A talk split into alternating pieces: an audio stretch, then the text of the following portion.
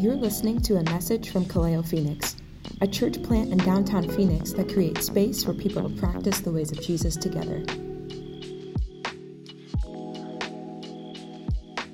Uh, my name is Chris. Glad to be with you all. Welcome. Um, I'm going to do something a little bit different today, so thanks for uh, trying stuff out with us. That's kind of how things roll uh, around Kaleo, is as we try some things out. So Erin and I were we were brainstorming a, a little bit about this particular Sunday because she was going to be gone, and and I've been spending. Um, like the last eight days, essentially, writing a, a paper that I'm finishing for a course. And so we were kind of like, well, what should we do with that? And we decided, um, I mean, I kind of was like, I guess I could do this too. We decided I'd, I'd tell you a little bit about this course I've been taking um, as, I, as I finish up some schooling and then this paper that I wrote because I actually, I think this, this work that I've been doing has a lot to do with all of us.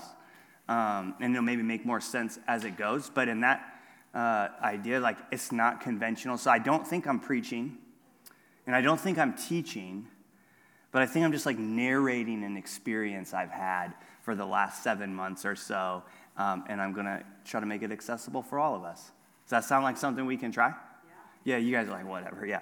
Um, okay, so, so here, here's the, the course is, was called Embracing the Stranger. Um, Embracing the Stranger. And, and it was, I, I started it a long time ago because I've had like three extensions on this paper. Um, but the, the, the premise of it is like reclaiming a theology of hospitality or, or what does hospitality mean in the Christian tradition, or how do we uh, embrace the strangers uh, among us and in our midst? And, and so there's kind of this interesting idea of this course because it kind of seems like, oh, what, like just have people over to your house or something like that. It, I think we did it and we're done, right? Instead, it's this idea that um, at least in, in the world today, we find ourselves in this spot where I think hospitality has actually just become a commodity. It's become something we pay for. We, we pay to be welcomed well. And if we're not welcomed well, we have something to say about it in form of one star or send a review or an email or whatever it might be. And, and so, in the, the context of commodifying hospitality, I think what we're finding is that we're not sure how to love one another uh, who's a stranger to us or receive love from one another as well, because on some level, we're always paying for it.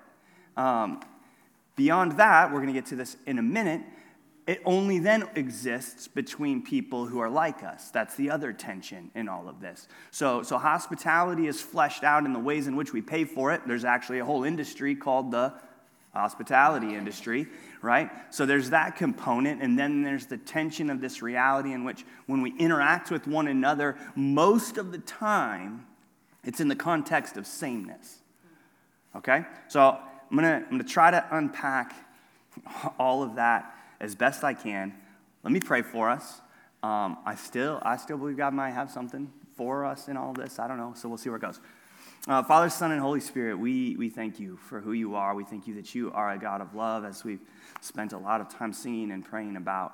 Uh, I, I, pray that we would know that love today, that we would be reminded of that love, that that um, love would welcome us, and that as we make our way through this conversation on hospitality, uh, that, that love would be extended to the world as well. Uh, pray again, Lord, as always, for your words to speak, that this would be something that would uh, be meaningful to us and would uh, be true and honest of who you are. We love you. In your name we pray. Amen. Okay, so, so step one the New Testament uses a word for hospitality that kind of grounds us and, and guides this idea of us having a fresh imagination for what this might be. And, and that word is a Greek word called philoxenia, which sounds pretty cool, right? Philoxenia. And, and it means essentially love of the stranger. Philo, P H I L O, the love of, xenia, stranger. It's also where you get xenophobia, our fear of the other. Okay, so philoxenia is this idea of loving the stranger. And this is how we reclaim the practice of hospitality that aligns ourselves with this ethic embodied in the person and the life of Jesus. There's kind of a formative verse on the conversation on hospitality, and it's in Romans 15 7. And, and Paul says, Welcome one another, therefore, just as Christ welcomed you. It's kind of like the, okay, that's what, that's what hospitality means. Welcome one another just as Christ welcomed you. So we have to begin to think about the ways in which Jesus welcomes us and then how that then transpires into the ways in which we welcome one another. In order to get there, I'm going to do a deep dive, okay? This is where I'm like, I don't know if this is going to land or not. Uh, I'm going to get all theological for a moment, okay? And I'm going to move that theology to practice, okay? So eventually, we'll leave this place with at least something that we can like hold on to. Like, I'm going to try that. That's what I'm going to do, okay? So I think in order to reclaim hospitality as the biblical witness grants it to us, uh, we're going to have to reimagine our image of God. Okay? All right, reimagine our image of God. Here's, here's where I want to do. I want to do this. We're going to begin our hospitality reclamation project by observing the dynamic interrelationality of the triune God. Yeah? It's kind of sounding fun now a little bit, huh? Right? Because here, here's what's present in the Trinity, right? We have this expansive and ever present core of who God is, and we find hospitality actually embodied in the core of God in the way in which each member of the Trinity, Father, Son, and Spirit, as we typically refer to those members, then interact with one another. God embraces God's self, and this is the jumping off point for hospitality. Ingrained in the image of God is the welcome of one another, inviting each person of the Trinity into a hospitable embrace with one another.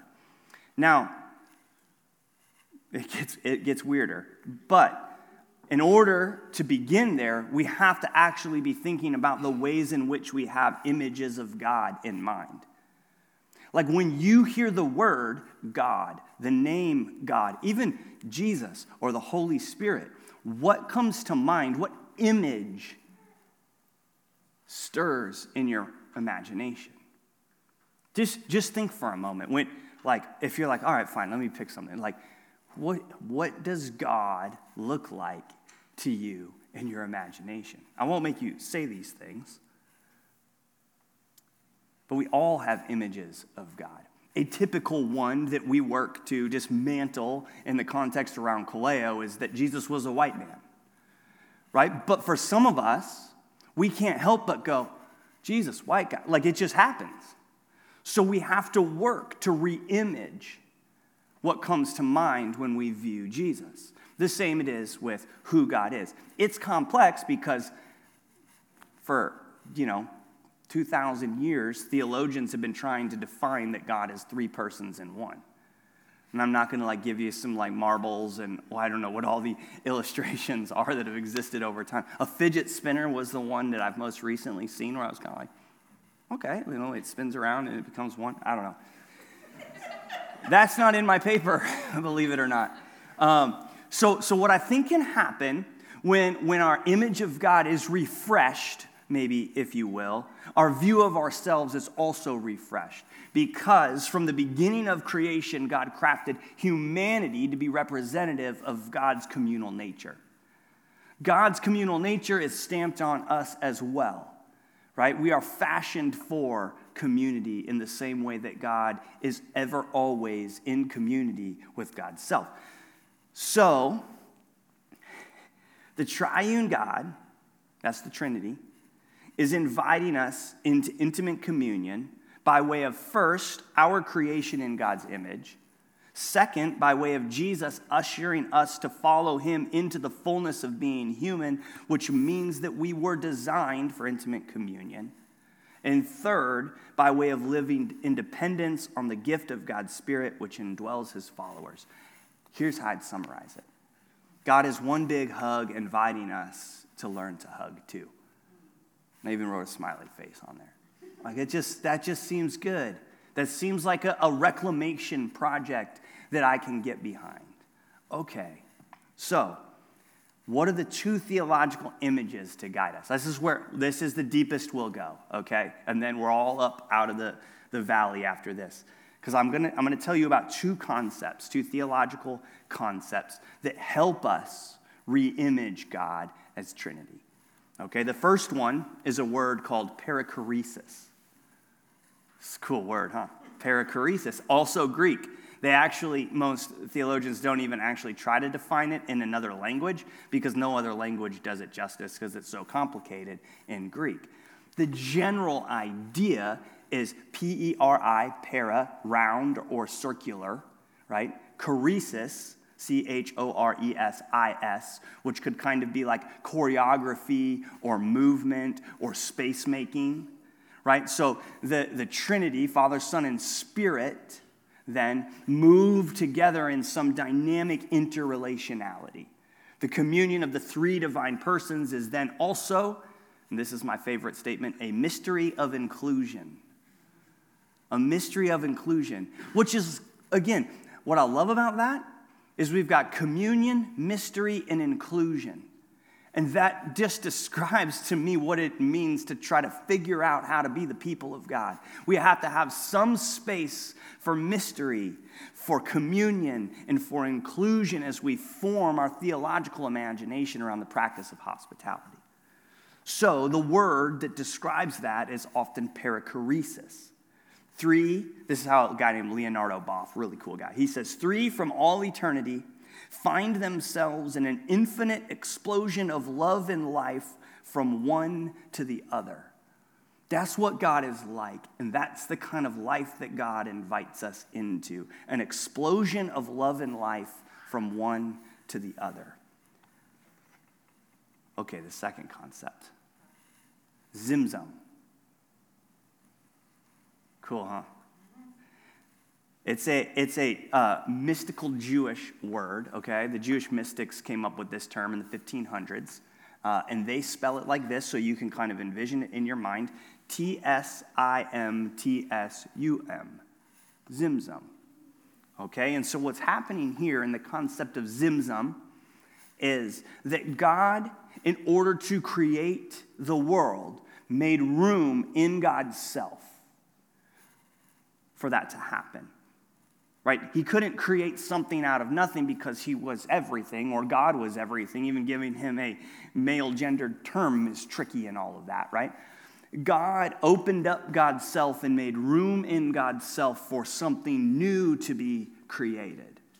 So, this is the kind of God that we have, this kind of God who makes room, which is really what's at the heart of hospitality making room right? God makes room for creation. You could think of it in the ways in which we interact with one another, right? If we're always up close on somebody, trying to get them to go where we want them to go, do what we want them to do, there's no space to become something new, for something to be created out of that chaos. And we step back and we watch something new unfold. The same is the way in which we engage the practice of hospitality. We begin to make room in our lives and in our relationships for something new to birth out of that. So, in pursuing hospitality, then, those are the deepest concepts. Okay, we're coming up out of the weeds now. In order to pursue hospitality, we, we heed the guidance of the early Christian writers who were writing about the ways in which Christians interacted one, one another. And these writers, they claimed that transcending social and ethnic differences by sharing meals, homes, and worship with persons of different backgrounds was a proof of the truth of the Christian faith. Did you see that? Right? So, so this is grounded in who God is and who God has always been. This dynamic, hospitable, welcoming God to God's self and then inviting us to join that embrace. And then over history, the Christian community has been defined as hospitable when they share meals, homes, and worship with persons of different backgrounds. And that was proof of their faith in Jesus. So, this is, this is why this is important to us. And this is why we begin moving and figuring out how we are a community together. The implications of reclaiming hospitality are paramount to our present age when you take into account the ongoing ways, and this is not an exhaustive list, in which people of color, the poor, the houseless, women and children, the disabled, the elderly, the LGBTQ community, and add to the list, are pushed to the margins. This is why we have to reclaim the heart of hospitality. How will we, as a community here in Central Phoenix, transcend social and ethnic differences if we do not have a robust commitment to hospitality. It can't happen. Then you just get whatever you want to call that diversity for diversity's sake. You just get a picture, you don't get a people. This is why we work at recovering the dignity of people, which is the definition that I use for hospitality. Hospitality is the recognition and recovery of human dignity. So if you can't think of anything else, like if you're like, what did he prepare a what? you know, zim, zim what? No, no. Just like walk out of here and go, okay, hospitality is the recognition and recovery of human dignity.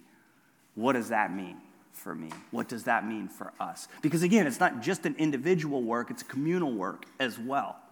How do we, when we walk into a space with other people, recognize and recover human dignity?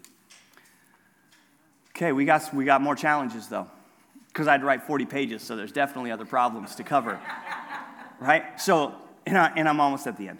If, if the heartbeat of hospitality then is the shared meal, which, is, which has been formative to the life of Kaleo since we began, we're working to reclaim those rhythms now, second and fourth Sundays uh, of the month, we'll eat together. But if the, the shared meal is the heartbeat of hospitality, and it is throughout the Christian tradition.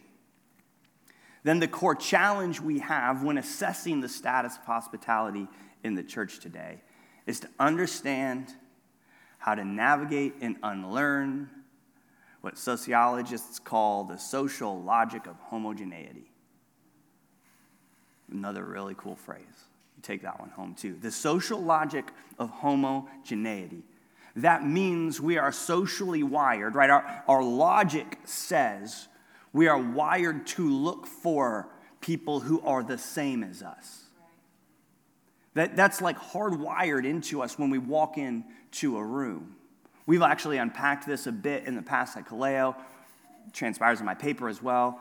Didn't put it in my notes, I'm gonna say it anyway. Right? Something happens when we walk into a room that is a gathering of people. We typically ask this question first Where are my friends? Or who are my friends, right? And then we begin to look for the people who are the same as us. So, the challenge when we walk into a gathering of people and we ask that question, we actually get to broaden it by way of reclaiming the heart of who God is, this welcoming, hospitable, loving communion embrace, and say, okay, who might my friends be with that in mind? Once we dismantle the social logic of homogeneity. If the table that we're eating at is surrounded with sameness, the meal's not operating within the realm of Christian hospitality, and instead is likely to be causing a policy laden behemoth that runs roughshod over others, often under the guise of stability, security, or efficiency. Now, check that. I'm going to pull that apart for you, too, right? Because what happens is that when something becomes a table or a community of sameness, almost inadvertently what transpires is the people who have power in the world begin to use it to create things that make them feel stable, secure, or efficient. Dang, like that's ingrained in us, right? This is why depending on the day you're a part of a thing that Kaleo's up to, you might feel uncomfortable. Because you might be confronted with the ways in which you seek stability, the ways in which you seek security, the ways in which you seek efficiency. And if we're not careful, those become what we form community around. That's why we need a reclamation project of hospitality. So, perhaps the greatest single challenge facing the church or our church, is unlearning the social logic of homogeneity in order to move forward in being communities formed in hospitality and belonging. Like that, that's the work. We're gonna, we're gonna keep after it, right? But it's hard to do, and we get to keep checking ourselves along the way. So, what I wanna do is, I wanna remind us that it's a slow work, but it's an intentional work. And that's why we're trying again and again to be these people. We will fail, and then we will apologize, seek forgiveness, be restored. I'll name that as we end as well, and we'll go forward from there. Well, here's what I want to do I want to, I want to give a chance for you to listen to God in all of this. Band, y'all can come up here too. And I'm going to, I'm going to read a prayer and then just give you a little bit of time to sit. The benefit for JJ and I, by the way, is JJ worked with kids for most of her life, and I was an elementary ed major. So like this is this is the life, right? Uh, so dude, you're good. Don't worry about it. Uh, okay, so what we're gonna do is we're we're gonna we're gonna just sit and be still, right? We're never gonna sit and be silent because we can't because we've invited our young friends to be with us. So we're gonna sit and be still, though. And as best as you can in the stillness of this moment, I want you just to tune your ear to the divine love that was named and the, the core of who God is and the way in, that God interacts with God's self. And go, what is this love speaking to you? What is this love calling you to? What is this love reminding you of? And we'll just sit in that for a moment, and then I'll pray this prayer over the top of us and lead us into a song. So let's just be still and listen for a moment.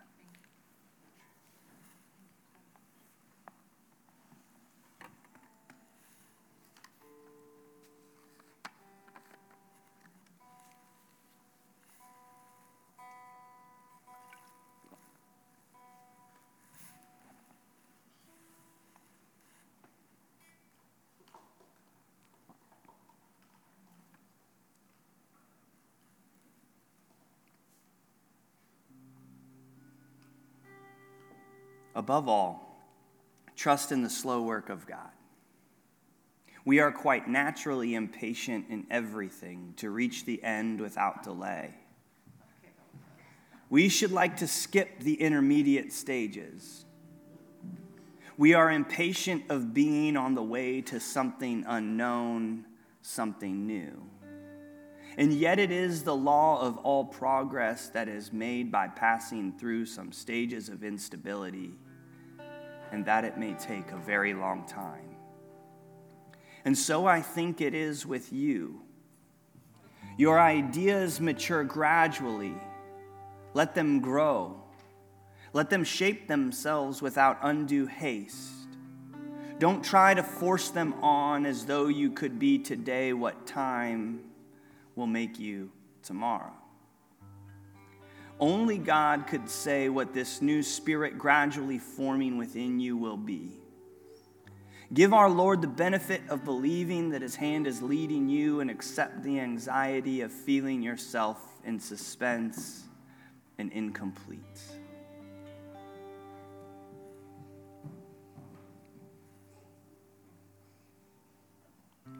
As those words settle,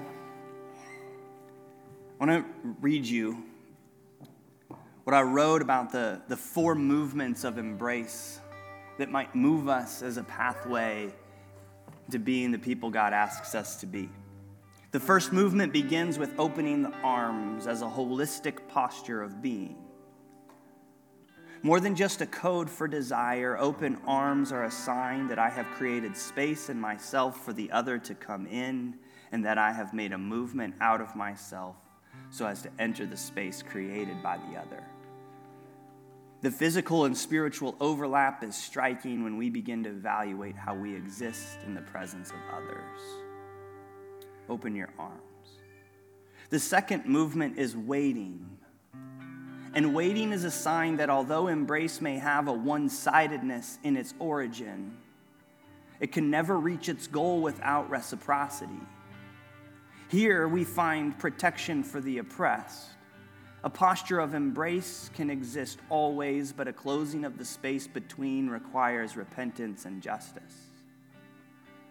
So, however, the third movement arrives, it involves closing the arms.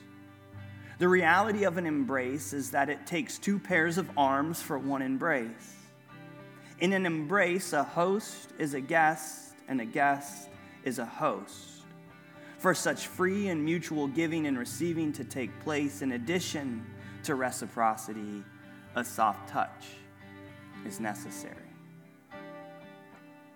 We can see here that embracing the stranger is not the whole point, but the way we embrace is paramount to the exchange. And the final movement sets it all in motion again. We must open the arms again. For though embrace itself is not terminal, the movement of the self to the other and back has no end. This movement is circular. The actions and reactions of the self and the other condition each other and give the movement both meaning and energy. And this four part movement of embrace will serve us as a useful, formative guide when the corporate body gathers to worship together, anticipating the welcome of God and each other.